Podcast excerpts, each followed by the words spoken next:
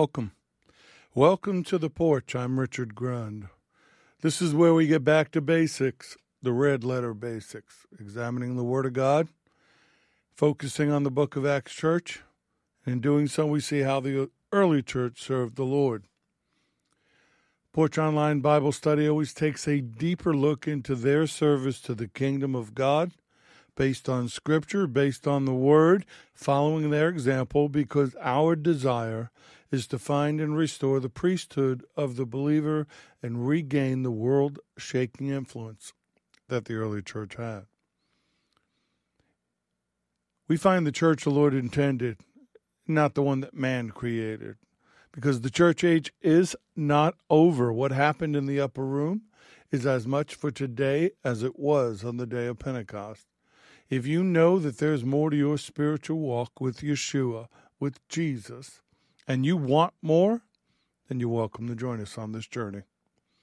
If you have any questions, go to firefalltalkradio.com, use the contact button, or write us directly at the porch at firefalltalkradio.com. If you'd like to support what we do, we hope that you will and that you'll pray that others do so as well.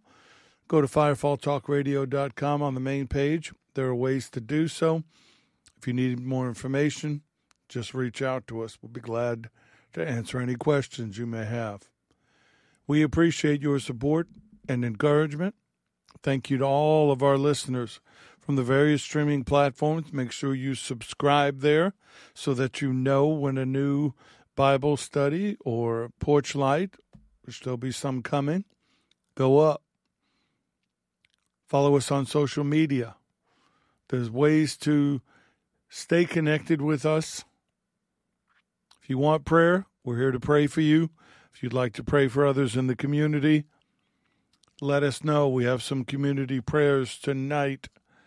Um, some health issues, financial issues, various things going on. Praying for the community. Uh, pray for Stacy in Texas, Joe in Michigan, um, Dawn in South Carolina. A lot of things going on, folks. Just pray. Even if you don't know their name, the Lord does.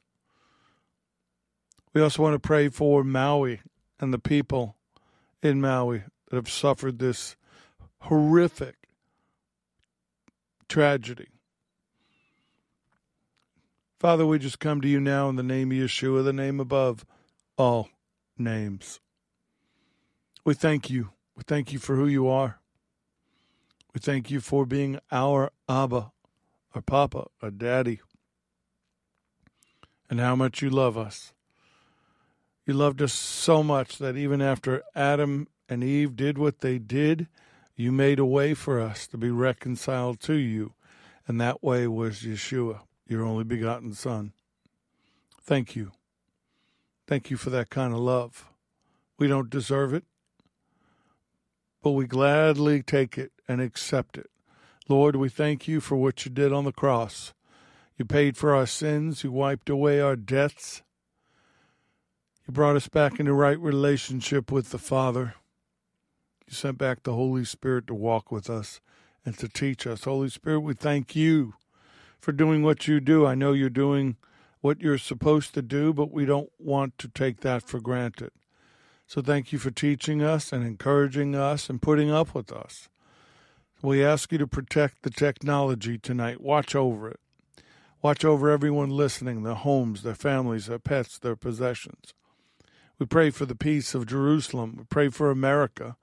Lord, we need you. We desperately need you. We need your blessings. We need your favor. We need your power. We need hope. All of our hopes in you. Sometimes this world beats us down and weighs us down, but we're here tonight to overcome that. So, Holy Spirit, have your way. Do whatever it is you want to do tonight. And I pray all these things in Yeshua's name. Amen.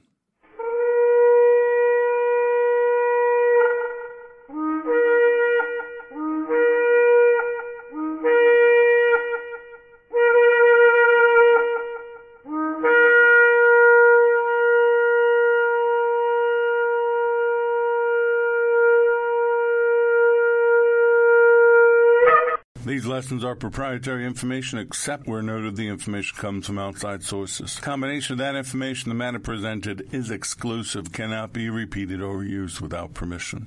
The date of this broadcast serves as the registered date of the following information. So here we are again, Bible study. Open your Bibles tonight.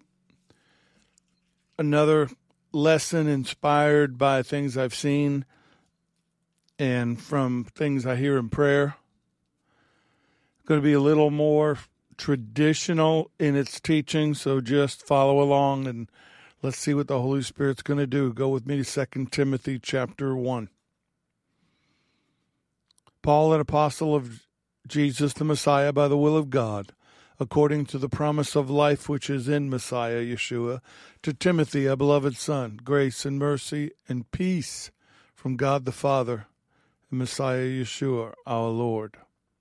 Very personal, very intimate. This is wasn't meant for the general ter- church. This is a personal letter to Timothy. It says, I thank God whom I serve with a pure conscience, as my forefathers did, as without ceasing I remember you in my prayers night and day, greatly desiring to see you, being mindful of your tears, that I may be filled with joy when I call to remembrance the genuine faith that is in you, which dwelt first in your grandmother Lois and your mother Eunice, and I am persuaded is in you also. Therefore I remind you to stir up the gift of God which is in you through the laying on of my hands. For God has not given us a spirit of fear, but of power and of love and of a sound mind. So, this is a personal letter that we're allowed to learn from, from Paul to Timothy. Timothy's going through a rough time, he's under attack. On account of your true faith and consecration, I remind you to stir up the gift of God that is in you. Stir it up. When in doubt, shake it out, stir it up.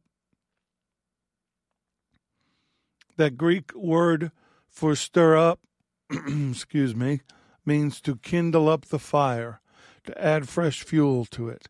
You can't let a fire burn out. You've got to move the embers around. You've got to feed it. You've got to stir it up.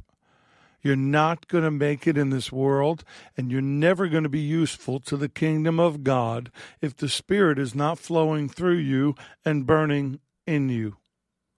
And if the gifts are neglected and ignored, they don't cease to be available to us, but they cease to work in us. Me say that again. The gift of God is irrevocable. The Holy Spirit is in you. But if you don't stir up the gifts, if you don't use the gifts, they're not usable to you for the kingdom. 1 Timothy 4 14. Do not, do not neglect the gift that is in you, which was given to you by prophecy with the laying on of the hands of the eldership. Obviously, Timothy excuse me, having a little allergy issues with this weather. Obviously, Timothy had maybe a fear issue, maybe a lack of self confidence, fear of failure, fear of rejection. I don't know. Those could all tie in. But he's constantly being told by Paul, hey, fan the flames. You need it. The Spirit's work is not an automatic, it must be cultivated. You must seek it. We see that in Acts 4:31. After Peter and John have been arrested and they come back and they tell the whole story and when they prayed the place where they was assemb- they were assembled together was shaken and they were all filled with the Holy Spirit and they spoke the word of God with boldness means they had no fear to speak up. So the gifts of the Spirit, which we haven't talked about a lot in a while, but the gifts of the Spirit are vital to our spiritual walk in a fallen world, and it's especially vital for ministry. And you may say, well, I'm not in ministry. Yeah, you are. We're all supposed to be ministers of the gospel. We are all supposed to be telling people about Yeshua, discipling them, sharing with them. That comes from the Spirit within you.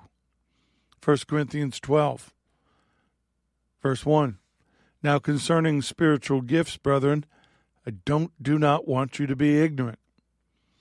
You know that you were Gentiles carried away to these dumb idols, however you were led. Therefore I make known to you that no one speaking by the Spirit of God calls Yeshua accursed, and no one can say that Yeshua is Lord except by the Holy Spirit. And what that means is unless you're born again, the Spirit's in you, you're not going to say Jesus is your Lord. The enemy will never do that. They will dance around it. They will find other things to say, but they will never acknowledge that Jesus is their Lord. There are diversities of gifts, but the same Spirit. There are differences of ministries, but the same Lord. There are diversities of activities, but it's the same God who works all in all. But the manifestation of the Spirit is given to each one for the profit of all. I mean, it's not for you, it's for the body, it's for the church. For to one is given the word of wisdom through the Spirit, to another the word of knowledge through the same Spirit, to another faith by the same Spirit, to another gifts of healing by the same Spirit, to another the working of miracles, to another prophecy, to another discerning of spirits, to another different kinds of tongues, to another the interpretation of tongues. But one and the same Spirit works all these things, distributing to each one individually as He wills. He can give you one, He can give you all of them, but He decides what you get, when you get it, and how you get it. Somebody showed me a video of some charismatic event where they were just passing out the Holy Spirit as if it was candy and trying to get people to move in the gifts and putting on a show for the cameras. And I'm sorry, that is not how it works. The Holy Spirit distributes to each one individually as he wills. Go with me to 1 Corinthians 14. Going to jump around here. Verses 1 through 15, verse 12, and then 18 and 19. Paul is establishing a major component of his ministry and his teaching. You must be filled with the Spirit. Pursue love and desire spiritual gifts, but especially that you may prophesy. For he who speaks in a tongue does not speak to men, but to God, for no one understands him. However, in the Spirit he speaks mysteries. But he who prophesies speaks edification and exhortation to comfort men. Two types of tongues there. One is your heavenly language with which you communicate to the Father through the Holy Spirit, and the other is prophesying to the assembly, to the church. But he who prophesies speaks edification, exhortation to comfort men. He, he who speaks in a tongue edifies himself but he who prophesies edifies the church. Understand the difference there. I wish you all spoke with tongues, but even more that you prophesied. For he who prophesies is greater than he who speaks with tongues, unless indeed he interprets, that the church may receive edification. I may have shared this when I got to Christian Heritage. By that point, once I moved down, I'd been filled with the Spirit, been moving with the gifts, got into the church services, and sometimes I would give a message in tongues that Shelley would then interpret, or vice versa. I have a prayer language with which I pray and intercede and uh, commune with the Lord. Excuse me a second here. To have to cough.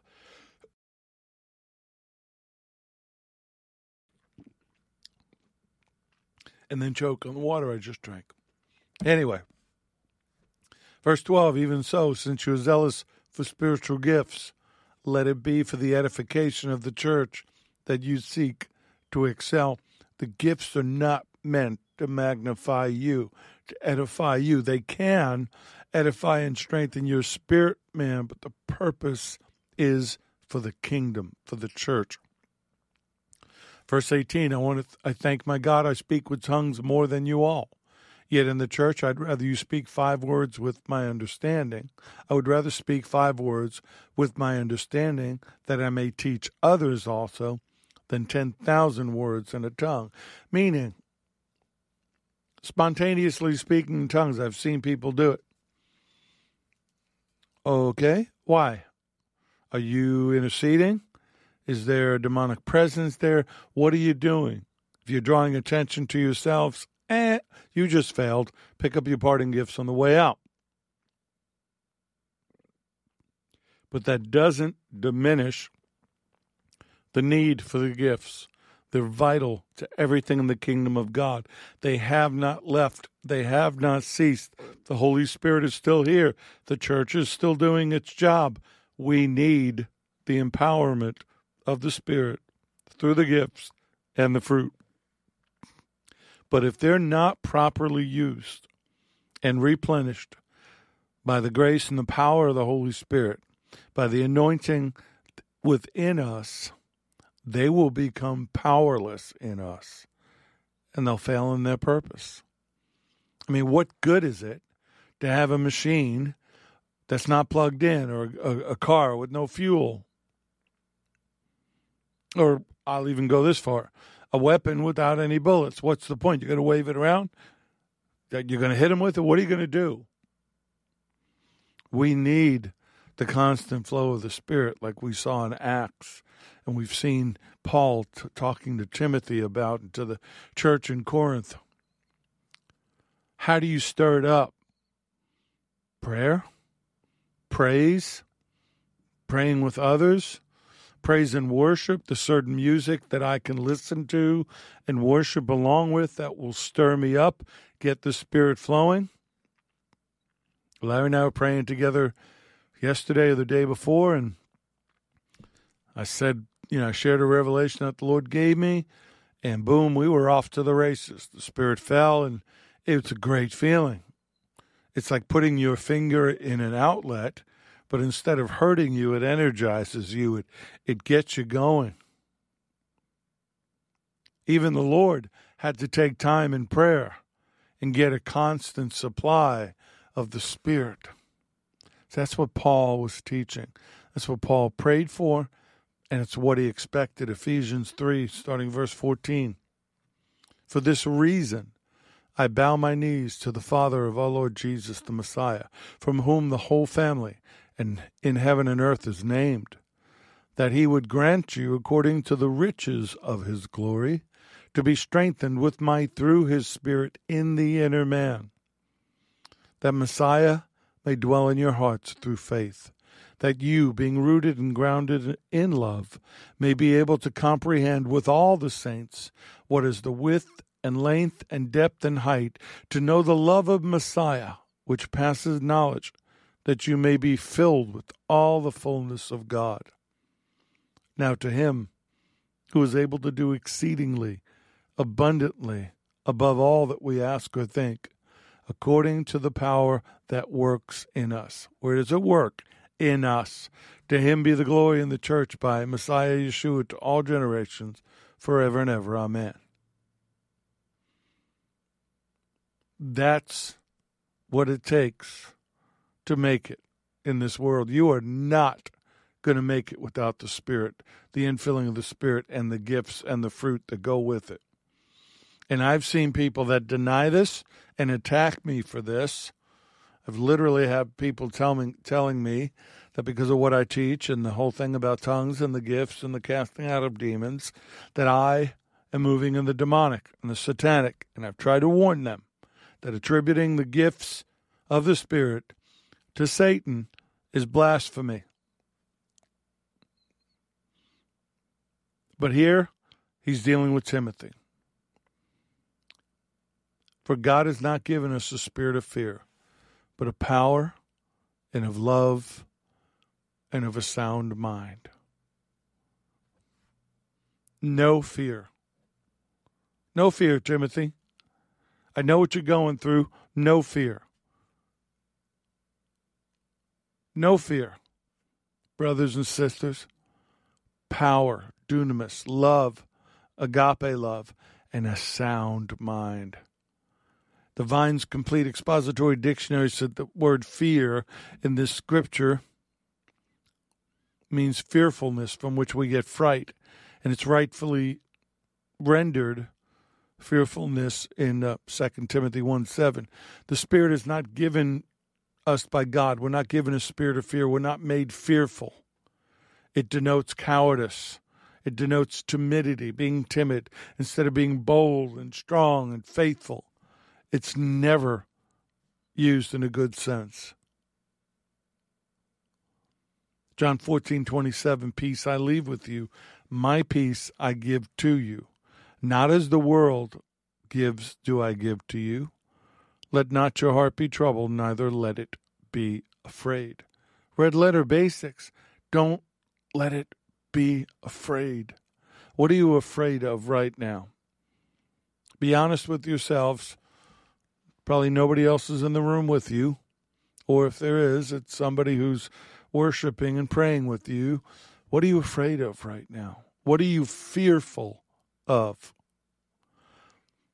The Holman Illustrated Bible Dictionary says fear is a natural emotional response to a perceived threat to one's security or general welfare. It ranges from a degree of intensity from a sense of anxiety or worry to one of utter terror. It can be a useful emotion when it leads to appropriate caution or me- measures that would guard one's welfare. On the other hand, fear can be a hindrance to the enjoyment of life. If it's induced by delusion or if it lingers and overpowers other more positive emotions, such as love and joy, perhaps leading to an inability to engage in normal activities in life. In the Bible, however, fear is perhaps more often than in popular culture regarded not as pure emotion, but as wise behavior the fear of God, the fear of an eternity without God. But fear is real. And we, we've talked about this before. Some people say, well, fear is false evidence appearing real. No, what? Time out. If there's a bear who's hungry and very angry running towards me, that fear is real. I have a fear of being mauled and eaten and being hurt which of course is going to trigger the spirit and whatever the Lord allows me to do at that moment, but that's real. Sometimes fear is perceived, it's real to the individual. But we can't diminish or demean somebody because they express a fear. What we need to do is take them to Scripture. We must know the Scripture, and we must have the Spirit in us to give a word of wisdom or revelation knowledge. Maybe there's something in that fear that you'd don't know and they're not willing to tell you. Maybe they were abused. Maybe they were put into a situation as a child and, and fear came on them. I've heard stories ministered to people that were uh, put into frightful situations. They went to a haunted house or they played with a Ouija board and they became afraid and got imprinted by the fear and the spirit behind it. There's so much going on here, but the fact is power, love, and a sound mind will deal with it every time. That power is dunamis, the dunamis power of the Holy Spirit, the inherent power to reproduce itself, needing constant activity, constant reproduction. That's what we get in the English dynamo and dynamics, the branch of mechanics dealing with the principles of motion or active operation. Just as a dynamo needs to be in motion to produce power, so we need to stir up the flame of God in our life, just as he's telling it to Timothy. If you were honest with me, and I was in the room with you, and you can do it by email, maybe we'll bring it out to the open. Are you on fire? Or are you afraid? what's going on in you right now. See, my job here isn't to hear myself talk, though I get blessed by this by working on it and hearing myself say it out loud. Faith comes by hearing, hearing by the word of God, so I'm learning too. But my calling is to prepare and train the remnant to get them ready for what's coming.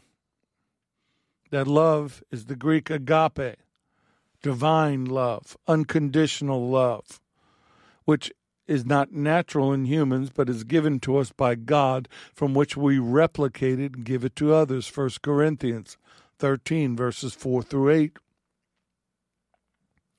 Love suffers long and is kind. Love does not envy. Love does not parade itself, is not puffed up, does not behave rudely, does not seek its own. It's not provoked, thinks no evil, does not rejoice in iniquity, but rejoices in truth, bears all things, believes all things, hopes all things, endures all things. Love never fails. Well, his love never fails. Ours has moments of failing. But our prayer is to have divine agape love, to be patient, to be kind, to be generous, to be humble, to be courteous, to be unselfish, to be self controlled, to be righteous, to be sincere. See, all of those things patience, kindness, goodness, gentleness, all those things, the, the fruit of the Spirit they can only be done by the Spirit. Self control. People that don't have self control, they're different issues. Maybe they're they're physical issues, health issues, emotional issues. But whatever is, if you don't get it under control, the enemy's going to take advantage of it. Oh, you can medicate it. All that does is mask the symptoms, doesn't solve the problem. Go to go to Romans 5. Verse 1. Therefore, having been justified by faith, we have peace. We have shalom with God through Messiah Yeshua, through whom also we have access by faith into this grace in which we stand, and rejoice in hope of the glory of God. And not only that, but we also glory in tribulations, knowing that tribulation produces perseverance, and perseverance, character and character hope. Now, hope does not disappoint because the love of God has been poured out into our hearts by the Holy Spirit who was given to us. God's love, hope, Holy Spirit. When you look at the scriptures, especially when you're speaking them and hearing them out loud, from beginning and Paul was consistent with his message. He didn't vary. Through everything he taught, the Holy Spirit was key to his teachings. Romans 8, starting verse 31 What shall we say to these things? If God is for us, who can be against us? He who did not spare his own soul, son, praise the Lord. Praise the Lord. If God is not for us, who can be against us? Personalize that for yourself. If God is for me, who can be against me? What enemy can be against me? What spirit can be against me? What what thoughts, what emotions, what can be against me? Nothing. He who did not spare his own son, but delivered him up for us all, how shall he not with him also freely give us all things? Who shall bring a charge against God's elect? It is God who justifies. Who is he who condemns? It is Messiah who died and furthermore is also risen, even at the right hand of God who makes intercession for us. Who shall separate us from the love of Messiah? Shall tribulation, or distress, or persecution, or famine, or nakedness, or peril, or sword? As it is written, For your sake we are killed all day long, we are counted as sheep for the slaughter. Yet, in all these things, and what thing? Everything he just mentioned, in all these things, we are more than conquerors through him who loved us. For I am persuaded that neither death nor life, nor angels, nor principalities, nor powers, nor things present, nor things to come, nor height, nor depth, nor any other created thing shall be able to separate us from the love of God which is in Messiah Yeshua, our Lord. Nothing, natural or supernatural, no trials, no tribulations, no condemnation, no distress, no persecution, no famine, nothing in this world and nothing from the supernatural world can separate you from the love of your heavenly Father because of what the Lord has done in his love for us. 1 John 4 17 and 18. Love has been perfected among us in this, that we may have boldness in the day of judgment, which means we're not going to be fearful in the day of judgment. We're going to stand there strong and tall and smiling because as He is, so are we in this world. There's no fear in love, but perfect love casts out fear because fear involves torment. But he who fears has not been made perfect in love. And this fear is the fear of eternal condemnation and separation from your heavenly Father. If you if, if you have made him Lord of your life, and your name is written in the Lamb's book of life, then there's no fear. You're fearless when it comes time to stand before the great white throne, when it comes time to be judged.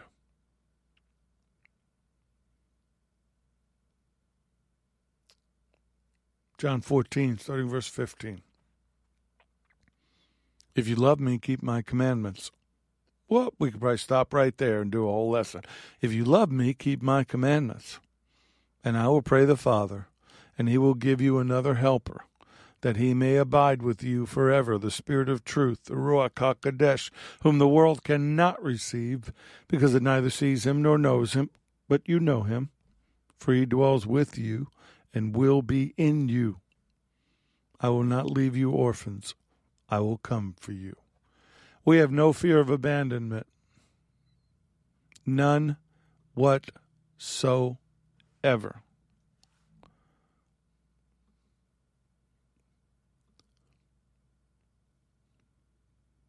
But the Helper, whom the Father will send in my name, he will teach you all things and bring to your remembrance all things that I said to you. Peace I leave you, my peace I give to you, not as the world gives, do I give you. Let not your heart be troubled, neither let it be afraid. You cannot do any of what I'm saying without the Holy Spirit in you.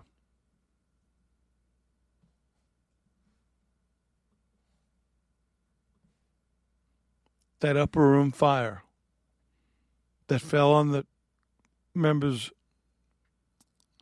of the early church and the disciples and all the people waiting. That fire got passed on and replicated.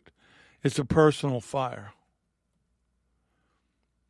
And it helps us to be fearless in doing the work of the kingdom of God to prepare for the final fire. Power, power pouring out of us, moving, action, There's nothing stagnant about serving the Lord. There's nothing dull. There's nothing meek. If the Spirit's moving, so are we. And that's what Paul's trying to remind Timothy of. He knows this. Timothy knows this. He's been around, he's seen it, he's heard it. But because of everything going on right now, he's forgotten. We all need a reminder. Let me say that again. We all, y'all, we all need a reminder from time to time. We forget. The enemy tries to make us forget. Now, where where is Paul at this moment? He he's encouraging Timothy while he's chained in a prison in Rome under arrest by Nero, awaiting execution. And he's praying for Timothy. Because Timothy has not abandoned Paul as almost everybody else did at that time. Timothy has sincere, unhypocritical faith which is born from his spiritual heritage. That's what Paul was saying in the beginning there. His mother Eunice and his grandmother Lois are Jewish. They're messianic believers. Acts 16, if you want to look it up. And Paul, the Apostle Paul, is his mentor and spiritual father. Timothy needs to be reminded of his ordination and the laying on of hands and all that the, the Lord has done through him. He needs to regain confidence, not just in the gifts, but in himself. He needs to be reminded of the strong, firm foundation he has, which I said before leads me to believe Timothy had a fear of failure. And he was dealing with failure. He's been put in charge of the church in Ephesus, and things have gone wrong. Look at 1 Timothy 4, starting verse 12. And this is a point where everything's going good. Paul has left, but he's put Timothy in charge in his place, basically telling the church, hey, he represents me. I'm still here, but he's in charge. Let no one despise your youth, but be an example to believers in word, in conduct, in love, in spirit, in faith, in purity. Till I come, give attention to reading, to exhortation, to doctrine. Do not neglect, neglect the gift that is in you, which was given to you by prophecy, with the laying on of hands of the eldership. Meditate on these things. Give yourself entirely to them, that your progress may be evident to all. Take heed to yourself and to the doctrine, continue in them for in doing this, you will save both yourself and those who hear you. So he's put Timothy, young man Timothy, newly ordained Timothy, in charge of this exploding church in Ephesus. And things didn't go so well. There's trouble. Well, let's let's get real, folks. Eh, not everything's going to be good all the time everything will be God all the time. But if you're in ministry or you're trying to serve the kingdom, everything's not always going to be good. There are going to be people that will turn on you. There are going to be people that one minute speak your praises and then criticize, condemn, and try to destroy you. Been there, done that. Got too many shirts to prove it. 2 Timothy 1, starting verse 8 Therefore do not be ashamed of the testimony of our Lord, nor of me, his prisoner. And I think right there is the issue of what's going on. Don't be ashamed of the testimony of the Lord or Paul as prisoner, but share with me in the suffering for the gospel according to the power of God, for which I suffer trouble as an evildoer, even to the point of chains. But the word of God is not chained.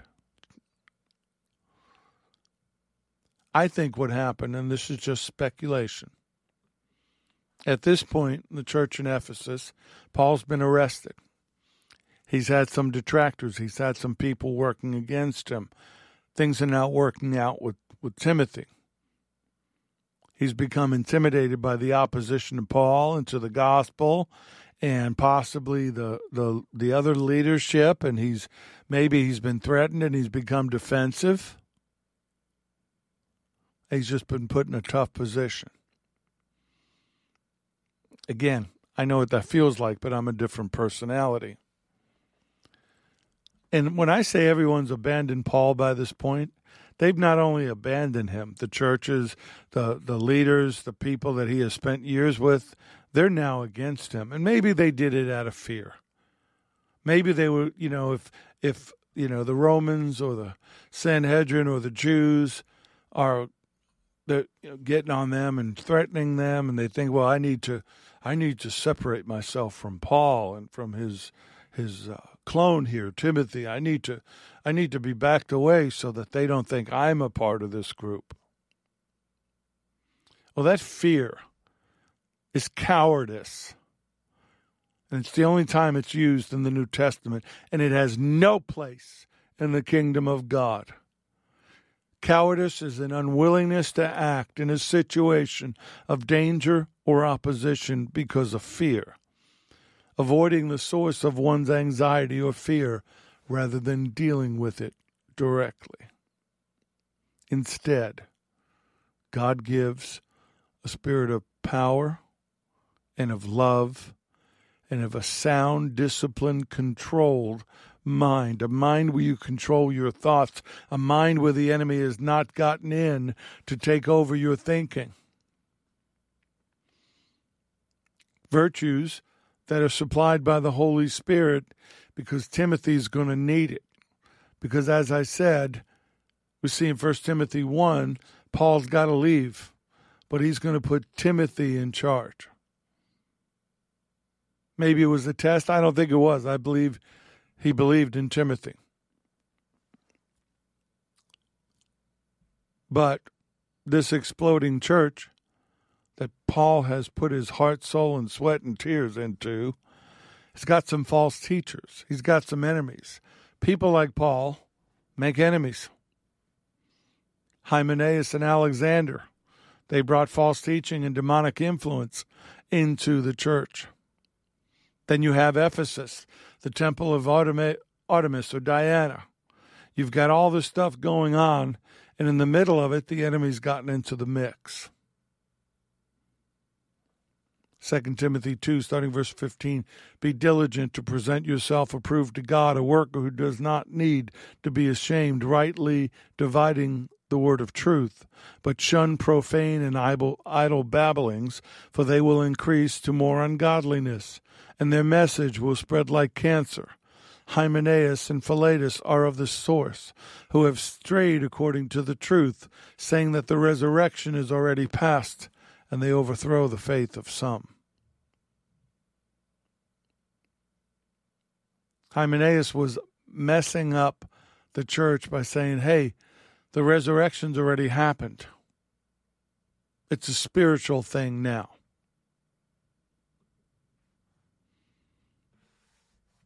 2 Timothy 4, verse 1 through 5. Now you may understand, we've used this section a lot, what it means and how you get to Paul saying this. I charge you, therefore, before God and Adonai Yeshua HaMashiach, who will judge and live, who will judge the living and the dead at his appearing in his kingdom, preach the word. Be ready in season and out of season. Convince, rebuke, exhort with all long suffering and teaching, for the time will come when they will not endure sound doctrine, but according to their own desires, because they have itching ears, will heap up for themselves teachers. And they will turn their ears away from the truth and be turned aside to fables.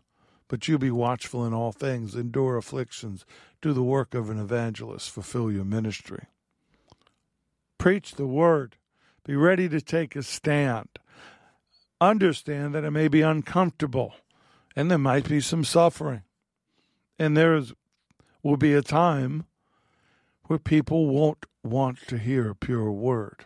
They're gonna be they're gonna want their ears tickled. They're gonna be regaled the stories and the fantastic things and they don't want the basics. They they don't want to talk about getting people saved, healed, and delivered. The other side of the coin is if they don't do that, if they'll, they'll pull you away from the Spirit and they'll pull you away from those things, before you know it, they'll pull you back into the law, pulling back into legalism. The enemy is so brilliant, diabolically brilliant. He creates two extremes. And then he just manipulates the extremes to batter the people in the middle that are doing the right thing. Sound teaching is essential for our walk and for spiritual maturity. It's not always going to be tolerated. And I think we're seeing that now. We're seeing churches reject actual belief in the resurrection, actual belief that Jesus came here to die for us on the cross and the blood and all those things. They're going to seek out teachers that'll tell them what they want to hear what makes them feel good. Brothers and sisters, endure. Don't be seduced to compromise. Keep going. Fearless. Keep going. Psalm 34, verse 4 I sought the Lord, and he heard me and delivered me from all my fears. What are your fears? Make a list. Take this scripture, put it on a piece of paper if you still do it the old fashioned way, or do it in your notes on your iPhone or something on your computer and your tablet. Take Psalm 34, verse 4. Cut and paste it or type it out. I sought the Lord, and he heard me and delivered me from all my fears.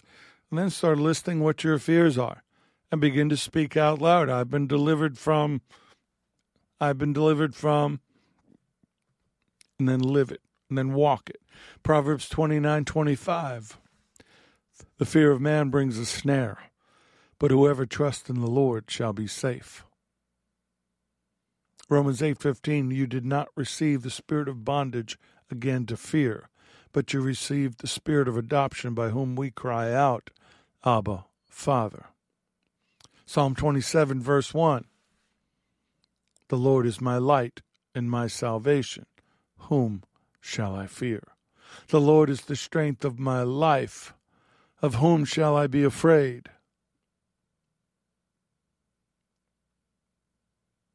I think we pick up fear as children fear of the dark, fear of rejection, fear of failure. I think it all goes back to our formative years, maybe even to the womb passed down to us by our parents. I read a story that made me think about that. A little girl and her father were returning from the funeral of their dearly loved mother and wife, and some kind neighbors invited them to spend days with them, but they so they wouldn't be alone in their house with all the sad memories. However, the father, for whatever reason, decided it would be better to go home. And that night, the father placed the little girl's bed next to his. But neither could fall asleep. Finally, the child said, Daddy, it's, it's dark. I, I can't see you. But you're there, aren't you? Yes, dear. Daddy's here right next to you. Go to sleep. The little girl finally dropped off to sleep. And in the darkness, in the depth of sorrow, the father, in his tears, cried out loud, Oh, Heavenly Father, it's so dark, and my heart is overflowing with sorrow. But you're there, aren't you? And immediately there came to him a passage from the prophet Isaiah. Isaiah 41:10 Fear not for I am with you be not dismayed for I am your God I will strengthen you yes I will help you I will uphold you with my righteous right hand. I am is your God, the great I am. Fear not, He's with you. Don't be dismayed. He will strengthen you, He will help you, and He will reach down with His righteous right hand and lift you up. He will hold you. There are moments that you're going to feel darkness like that. There are moments that you're going to be afraid. Don't be ashamed to admit it. It's natural. We forget. Like Timothy, we forget what he's already done for us. We forget the word. In that kind of sorrow or or or pressure, you forget. I know I have. I've had to be reminded. I've had to open the word.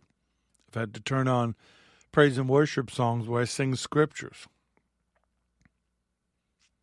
Psalm 23, verse 4 Yea, though I walk through the valley of the shadow of death, I will fear no evil, For you are with me, your rod and your staff, they comfort me. If you don't know the word, and if you don't open your Bibles, and if you don't take notes, you're not going to know where to look in a moment of trial or tribulation or stress. When your brain freezes up on you, your spirit takes over. When your heart is breaking and you don't know where to turn, and you don't want to hear from anybody, you don't want to touch anybody, you don't want to go out. Like that father, you'll hear a scripture that'll draw you back, that'll draw you into the light, that'll draw you towards Him. Psalm 56, verses 3 and 4. Whenever I'm afraid, I will trust in you. In God, I will praise His word. In God I have put my trust. I will not fear. What can flesh do to me?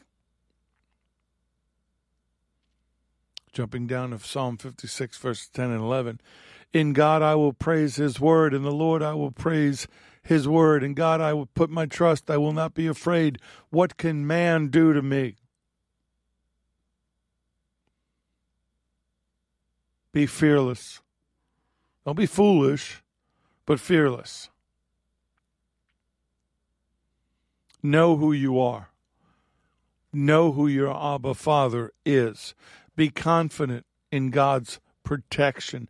Be confident in His direction. Be confident in the presence of the Holy Spirit in you that you've not been abandoned, you've not been forsaken.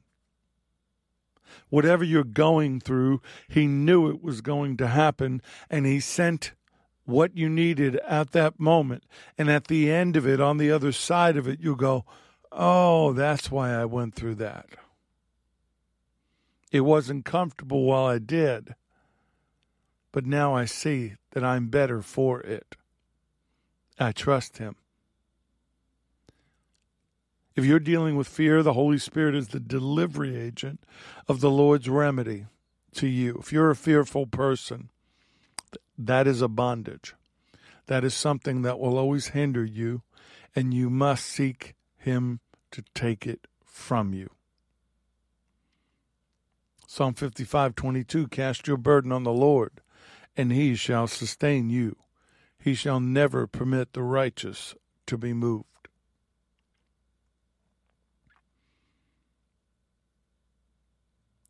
I've read the scripture before, and I want to end here and I want to see what the Lord says and does. Romans eight thirty one. What what shall we then say to these things? If God be for us, who can be against us? My hope is not in man. My hope is not in politicians. My hope is not in a system. My hope is not in a denomination. My hope is not in a pastor, a preacher, a teacher, an evangelist. My hope is not in some singer. My hope is not in anything but the Lord, maker of heaven and earth. My hope is in His Word. That's where my trust is. If I need to know how He thinks, I know His Word. They need to know how he feels about something. I know his word. And I can't be afraid to tell the truth as long as I tell it in love and its purpose is not to demean, destroy, or build me up, but to edify the Lord and bring them into salvation, into freedom, into deliverance. Fearless. I saw a post today, and this kind of inspired this. Somebody I follow. And it appears that they've gone back to their roots. That's the Hebrew roots movement. And in doing so, are going off into the law. law. Let me tell you something. And I collected some notes and decided it wasn't what the Lord wanted tonight. If you live by the law, you'll be judged by the law. And if you fail in one aspect of it, you fail in everything. I'm not going to be judged by the law. I get to do everything I do by choice because I love Him. But when I stand before Him, I'm not judged by the law. I've been set free of the law of sin and death. Fear will make you do things destructive to yourself and to your life and to your family. Fear will cause you to say and do things that you cannot retract and undo. Fear will cause you to dwell in darkness when the light is right behind you. Flip the switch. So be fearless. Be confident. Be trusting. Be filled with the Spirit. Father, I really don't know what else to say. I don't know what else to do. You do. Your word does. Your spirit does. So I want to take a moment here for you to minister individually to everyone that is listening, to bring things to mind that causes fear fear of death, fear of losing what they have. Whatever it may be, Lord, we ask you to use the subtle, gentle heat of the Spirit and bring it to the top. No pain, no torment, no disruption. Just bring it up those words spoken to them by a, an unthinking parent, an unloving parent, things done to them. Let it come up and be gone. Let as your fire draws it out, when it gets to the top, it just burns it away. Draws it out slowly, but quickly. Destroys it. Your children need to be fearless. We need to be filled with the perfect love, that agape love. We need to be able to walk confidently and stand strong and be able to give a defense of why we believe what we believe and who we believe in. To be able to stand up for who you are. in a time when people are backing down, they're compromising, they're going the way of the world, they're letting the world in, which is letting Hasatan and the fallen in, and they're no longer useful to you. But we are of the remnant, and we commit to be useful to you. So bless your children right now, Lord. Bless them, touch them, heal them, deliver them. Heal the wounds in their heart, in their lives, heal their marriages, heal their relationships Make them what you need them to be in this time, in this hour. And I pray all these things from my heart in your love, in Yeshua's name. Amen. Be fearless, brothers and sisters. Know that He loves you. Know that He's with you. And know that the Word is there for you, and we're here for you as well. If you need prayer, please do not hesitate hesitate to ask. If you tell me something in confidence, I only put out exactly what needs to be put out for people to pray for you. May the Lord bless you and keep you. May the Lord, may Adonai Yeshua HaMashiach make his face to shine upon you and be gracious to you. May Adonai lift up his countenance upon you and give you peace, give you shalom. I'm Richard Grund. This has been The Porch on Firefall Talk Radio.